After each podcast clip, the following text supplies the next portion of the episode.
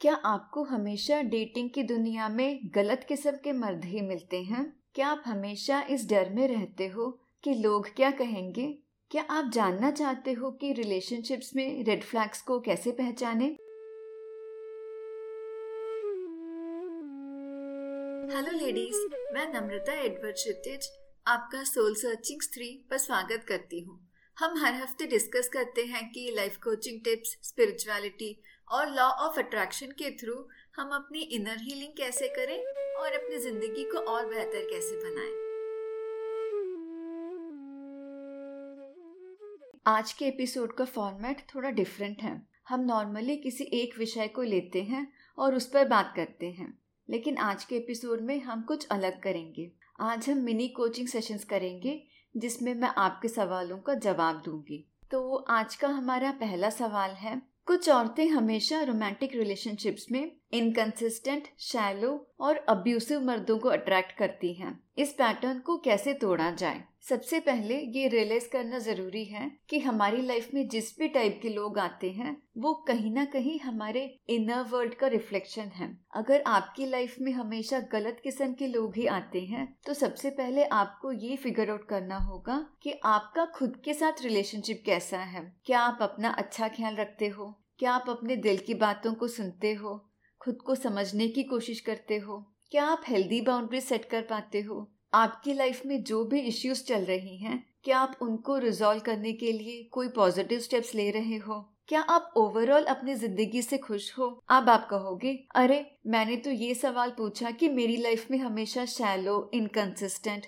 और अब्यूसिव मर्द क्यों आते हैं? और आप तो किसी और ही डायरेक्शन में चले गए। घबराइए नहीं। हम बिल्कुल सही डायरेक्शन में चल रहे हैं। जो औरतें खुद का अच्छा ख्याल नहीं रख पाती, अपने ही दिल की बातों को नहीं समझ पाती और हेल्दी बाउंड्रीज नहीं लगा पाती, उनके सेल्फ लव और सेल्फ कॉन्फिडेंस लेवल्स काफ़ी कम होते हैं। अब जिन औरतों में सेल्फ कॉन्फिडेंस कम होता है, उन्हें इम्प्रेस करना, उन्हें पटाना ज़्यादा आसान होता है।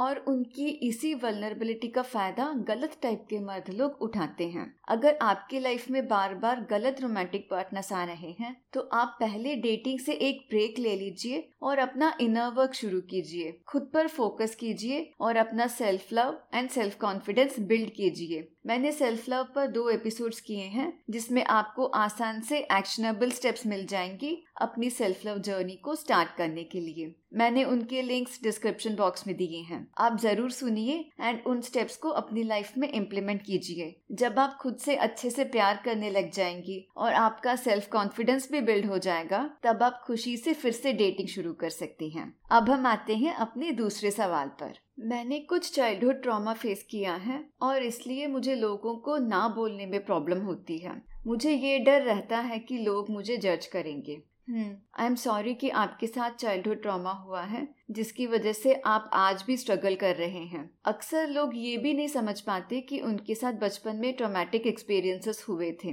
अगर आपको ये अवेयरनेस है तो इसका मतलब है कि कहीं ना कहीं आपकी हीलिंग जर्नी शुरू हो चुकी है, क्योंकि अवेयरनेस ही हीलिंग के सफ़र का पहला कदम होता है। अगर आपको इस बात का डर है कि लोग आपको जज करेंगे तो सबसे पहले आप ये फिगर आउट कीजिए कि क्या आप खुद को जज करते हो? क्या आप खुद से नेगेटिव सेल्फ टॉक करते हो? या खुद के लिए नेगेटिव शब्दों का इस्तेमाल करते हो? क्या आप खुद को दूसरों से कंपेयर करते हो और खुद को डांटते हो? अगर आप ऐसा करते हो तो पहले पॉजिटिव सेल्फ टॉक की ओर बढ़ें। खुद को ज़्यादा प्यार और दया भावना दिखाएँ। खुद को अक्नॉलेज और अप्रिशिएट करें। ऐसा करने से आपका सेल्फ लव और कॉन्फिडेंस लेवल बढ़ेगा और आप इस बात की कम चिंता करोगे कि लोग क्या कहेंगे। अब हम आते हैं अगले पॉइंट पर। हेल्दी बाउंड्री सेट करना एक प्रोसेस है। कई सारे लोग ना बोलने से डरते हैं, लेकिन ये डर तभी कम होगा जब आप हिम्मत करके ना बोलने की आदत लगाओगे। ना बोलने की आदत आपको बिल्ड करनी होगी।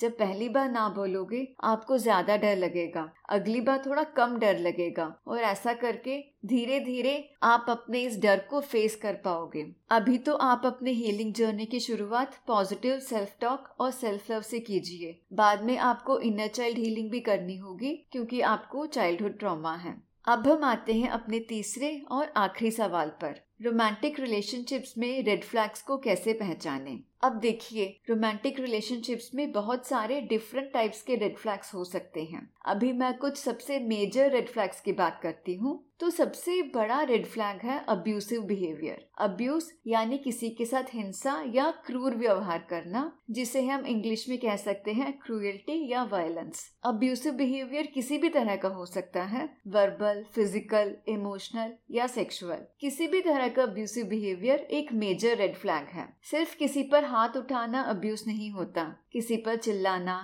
गालियाँ देना, दूसरों के सामने ह्यूमिलिएट करना, ये सब भी अब्यूज ही होता है। और हमें किसी भी टाइप के अब्यूज को इग्नोर नहीं करना चाहिए। दूसरा मेजर रेड फ्लैग होगा कंट्रोलिंग बिहेवियर अगर कोई आपकी ज़िंदगी के छोटे और बड़े डिसीजंस को कंट्रोल करने की कोशिश करता है तो ये एक बड़ा रेड फ्लैग है। अगर कोई आपके कपड़ों पर बार बार कमेंट करता है, आपका बोलता है कि आपको क्या पहनना चाहिए और क्या नहीं, आप किन लोगों से मिल सकते हो और किन लोगों से नहीं, आप कहाँ जा सकते हो और कहाँ नहीं तो ये बहुत ही कंट्रोलिंग बिहेवियर है। तीसरा मेजर रेड फ्लैग होगा इनकंसिस्टेंट बिहेवियर अगर कोई इंसान आपसे कभी तो बहुत अच्छे से बात करता है, लेकिन कभी बिल्कुल रूड हो जाता है तो ये एक इनकंसिस्टेंसी है। अगर कोई कभी तो बहुत ही कैरिंग बनता है, लेकिन कभी आपको बस इग्नोर करता है तो ये भी एक इनकंसिस्टेंसी है। अब कुछ लोग बातें तो अच्छी कर लेते हैं, लेकिन साथ में कोई पॉजिटिव एक्शन नहीं लेते। अगर आप अपने रिलेशनशिप में ये साइंस देख रहे हो तो आप प्लीज़ थोड़ा सतर्क हो जाइए, क्योंकि ये सारे रेड फ्लैग्स हैं। तो ये थे आज के तीन सवाल। इस फॉर्मेट में आज मैंने पहली बार एक एपिसोड बनाया। आप बताइए, आपको ये वाला फॉर्मेट कैसा लगा? अगर आपको अच्छा लगा तो मैं ऐसे कोचिंग एडवाइस के और एपिसोड्स बनाऊँगी। आज का एपिसोड सुनने के लिए आपका बहुत बहुत धन्यवाद। अगर आप मुझसे जुड़ना चाहते हैं या पर्सनल कोचिंग लेना चाहते हैं तो मेरा Facebook page and Instagram profile Namrata Edward Kshitij के नाम से है। आप मुझे वहाँ पर कांटेक्ट कर सकते हैं। अपना ख्याल रखिए और हम बहुत जल्द अगले एपिसोड में मिलते हैं।